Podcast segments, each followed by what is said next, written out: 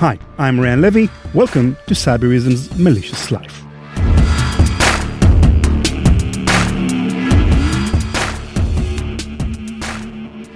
At the time of his arrest, Ross Ulbricht was 29 years old and living in San Francisco. An all around great guy, his prison mates said. He got along with everybody. A former Boy Scout and outdoors enthusiast, he was a big fan of Dungeons and Dragons, yoga, recreational drugs, and meditation. An avid libertarian that preached free market and wrote essays about minimizing state regulation of individual liberties. Always the smartest guy in the room. When Ross was bent and handcuffed over a desk at the Glen Park Public Library, his arrest warrant stated that he was being charged with seven counts of money laundering, computer hacking, trafficking narcotics, and continuing a criminal enterprise, also known as the Kingpin charge, a charge usually reserved for leaders of drug cartels and mafia organizations. That is because 29 year old Ross Ulbricht, at the time of his arrest, was the world's biggest online drug vendor. His $1.2 billion dark web operation was called the Silk Road, and it will go down in history as the first major darknet market.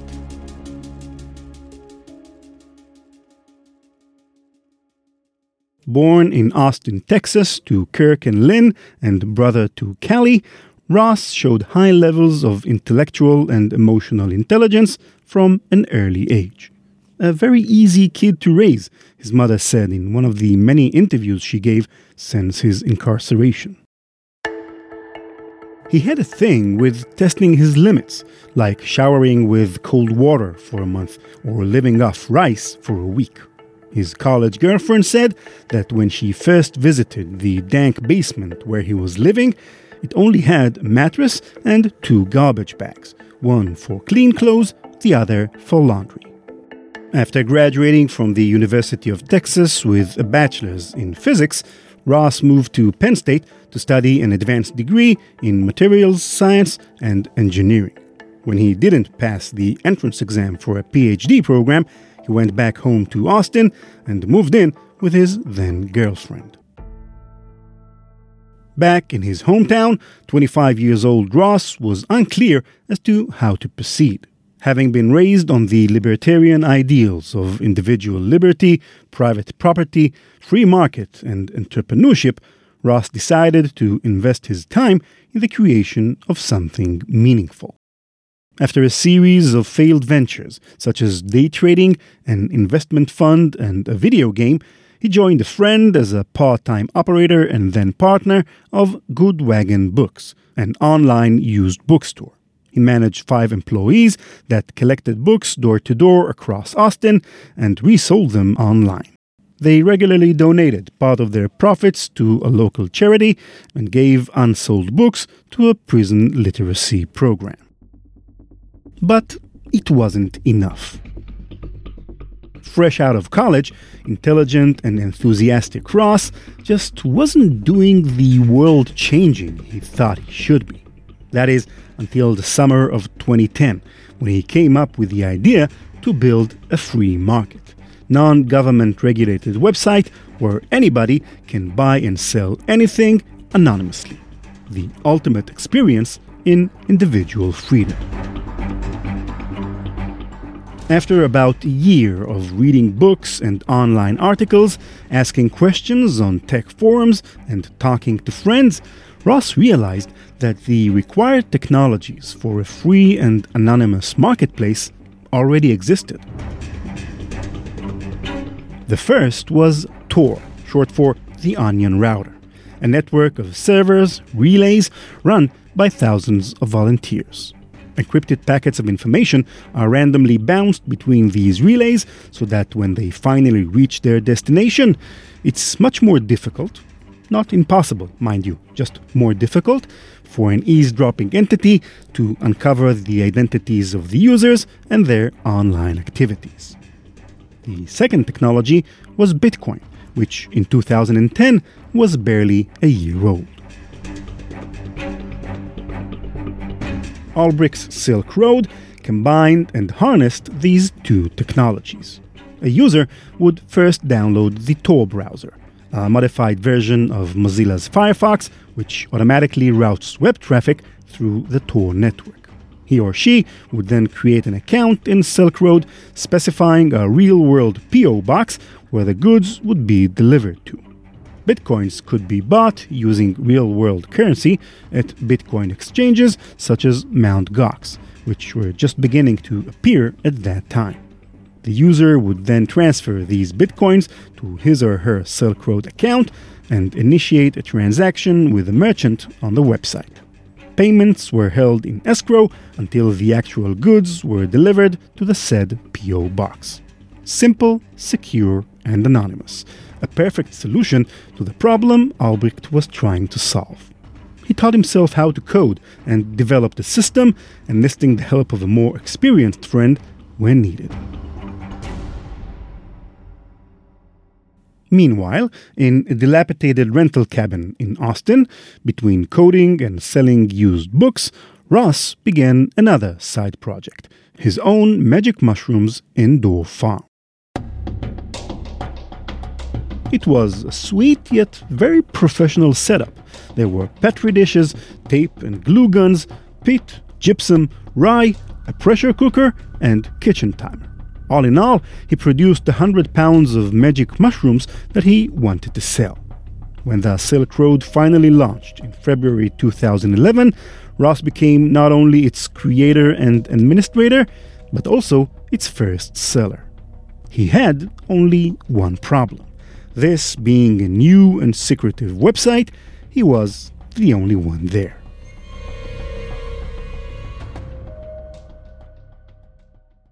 And so, Ross began an advertising campaign for Silk Road. On a website called The Shroomery, using the handle Altoid, he posted the following on one of the forums. Quote, I came across this website called Silk Road. It's a Tor hidden service that claims to allow you to buy and sell anything online anonymously. I'm thinking of buying off it, but wanted to see if anyone here had heard of it and could recommend it. End quote. In his book, American Kingpin The Epic Hunt for the Criminal Mastermind Behind the Silk Road, author Nick Bilton writes that Ross went on to post similar comments on other drug and Bitcoin related forums and even initiated a paid ad campaign. Slowly but surely, the site's customer and seller base grew, reaching a few hundred sellers and a few thousand customers, and peddling most, if not all, illegal drugs known to the FDA. And then, five months after the launch, came the Gawker article. In the Chronicles of the Silk Road, Adrian Chen's June 1st, 2011 Gawker article, The Underground website where you can buy any drug imaginable, has a place of majesty. It was the tipping point, the moment that Ross's experimental free market project went ballistic. It is still a decade later referred to as the Gawker article in documentaries, podcasts, articles, and websites. Its opening paragraph has been quoted so many times it has reached literary status. Quote, Making small talk with your pot dealer sucks. Buying cocaine can get you shot. What if you could buy and sell drugs online like books or light bulbs? Now you can. Welcome to Silk Road. End quote. Chen goes on to explain how the site works, how to get to it, how to convert your traceable cash to untraceable Bitcoin, and how sellers on the site are rated by customer service, professionalism, discretion, delivery time, and product quality, just like any other Amazon customer review, which gave the service its moniker Silk Road the Amazon of drugs. He even managed to get a quote from the Silk Road's admin via email. Quote, Our community is amazing. They are generally bright, honest, and fair people, very understanding and willing to cooperate with each other. End quote. Seizing the opportunity, Silk Road's admin also preached some libertarian philosophy, concluding with a promise for an easy and safe narcotics shopping experience. The story was immediately picked up by major media outlets and went viral. I myself remember hearing about Silk Road for the first time in podcasts I was listening to back then.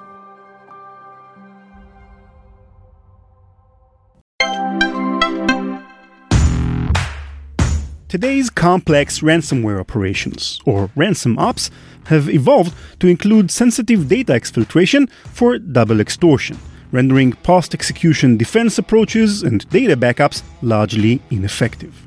So, why are so many security providers still pushing alert centric tools that only focus on the tail end of the attack, the ransomware payload?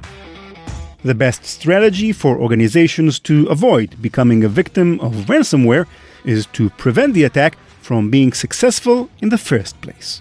Cybereason remains undefeated in the fight against ransomware because it moved beyond alerting to deliver an operation centric approach that detects and prevents ransomware attacks at the earliest stages of initial ingress and lateral movement. The Cybereason predictive response capability disrupts ransomware attacks prior to data exfiltration and long before the ransomware payload can be delivered. Cybereason is dedicated to teaming with defenders to end cyber attacks from endpoints to the enterprise to everywhere, including today's complex ransom ops attacks. Visit cybereason.com to learn more about predictive ransomware protection and how your organization can realize both increased efficiency and efficacy through an operation centric approach to security operations. Also, be sure to check out Cybereason's Black Hat booth number 1820 in Las Vegas for a chance to get an awesomely designed Malicious Life t shirt.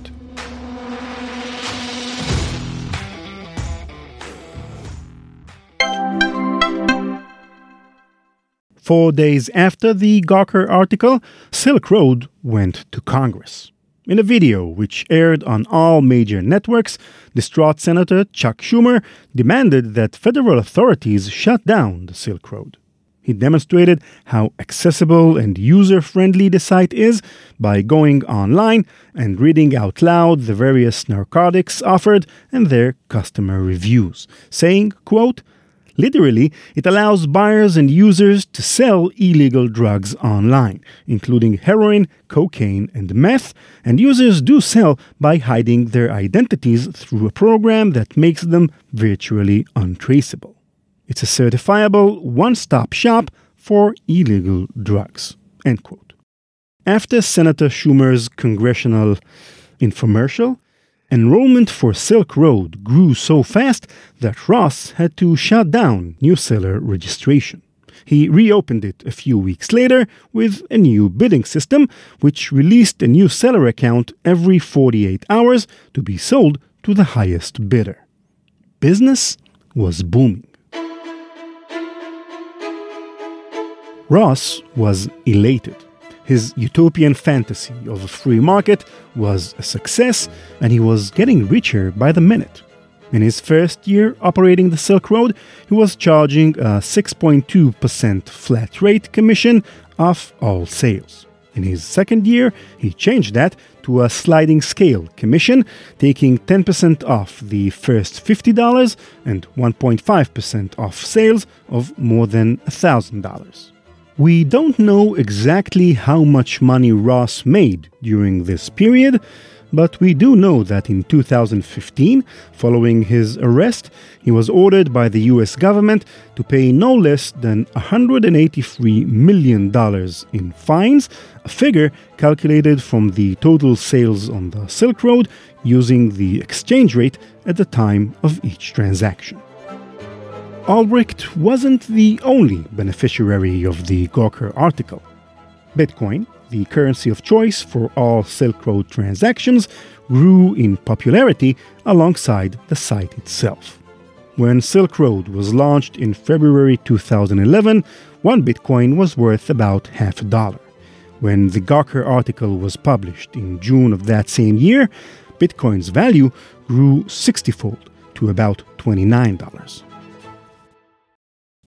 Yet, while things were going well on the site, Ross's personal life was falling apart. His girlfriend, no longer able to handle the stress of running a drug market, asked him to move out. Realizing he can no longer be totally open and honest with anybody, Ross sought social comfort with his online cronies on the Silk Road. That is how he met the person that will greatly influence the last year of his life as a free man his mentor, Variety Jones. Variety Jones, or VJ for short, had been selling weed seeds for a few years now. He was a seasoned drug dealer and connoisseur with some jail time under his belt and the appropriate business acumen. Just what a burgeoning drug baron needed. So they got to chatting on the Silk Road forum and then the Tor chat. At first as seller and admin, and later as comrades on a shared journey, a prodigy and his mentor. Ross wrote about Variety Jones, quote, Him coming onto the scene has re inspired me and given me direction on the Silk Road project. He has helped me see a larger vision, a brand that people can come to trust and rally behind. Silk Road Chat, Silk Road Exchange, Silk Road Credit Union, Silk Road Market, Silk Road everything. And it's been amazing just talking to a guy who is so intelligent and in the same boat as me, to a certain degree at least. End quote. It was VJ who suggested that Ross rebrand himself as the Dread Pirate Roberts, a character from the book turned movie The Princess Bride by William Goldman. In the book, the Dread Pirate Roberts is not the name of a single person, but rather a brand, a mythical and much feared pirate that captains a menacing ship until he decides to retire and hand over the ship and the name to his successor. It was a perfect alibi for Ross. If he was ever caught, he could claim that he sold the site to someone else. The name change was a hit. The Dread Pirate Roberts, or DPR for short, had flair. He was a leader amongst men, the Che Guevara of the free market. The sellers and customers were enamored with this mysterious persona and cool moniker, who provided them easy access to anything under the sun. His ever growing pool of employees, hired after providing a picture ID for security checks, had started calling him Captain. Ross, moved by the outpour of support, decided to start a digital diary on his encrypted laptop, chronicling his life as a libertarian trailblazer.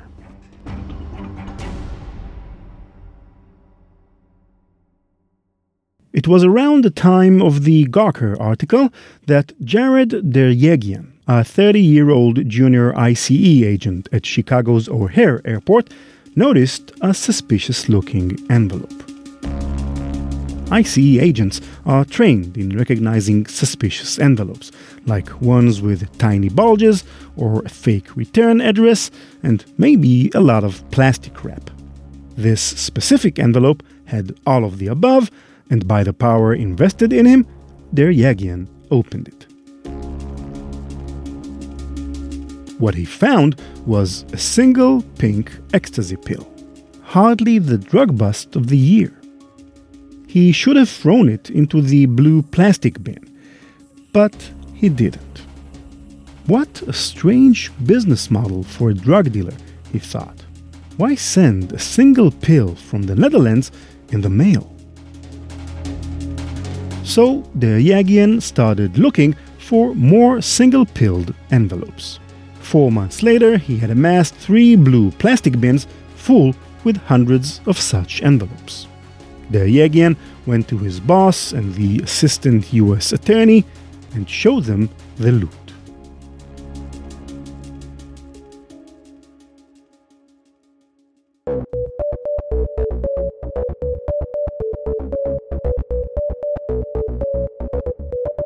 Hang on, oh That's it for this episode. Thank you for listening.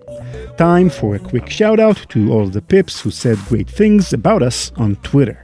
Amit Panchal from Watford, England, Ben West, the anxious Canadian.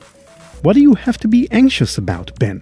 Canada is so peaceful, except for the grizzly bears, and the black bears, and the wolves, and the absolutely huge mooses you have down there. So, yeah. Anyway, Adam Graham, host of the Great Detectives Old Time Radio podcast. Sounds pretty interesting. Voldy Moral, the self taught hacker. And lastly, Byron, the reluctant dirt slider, whatever that means, who pointed out a security issue with our site. Malicious Life is produced by PI Media.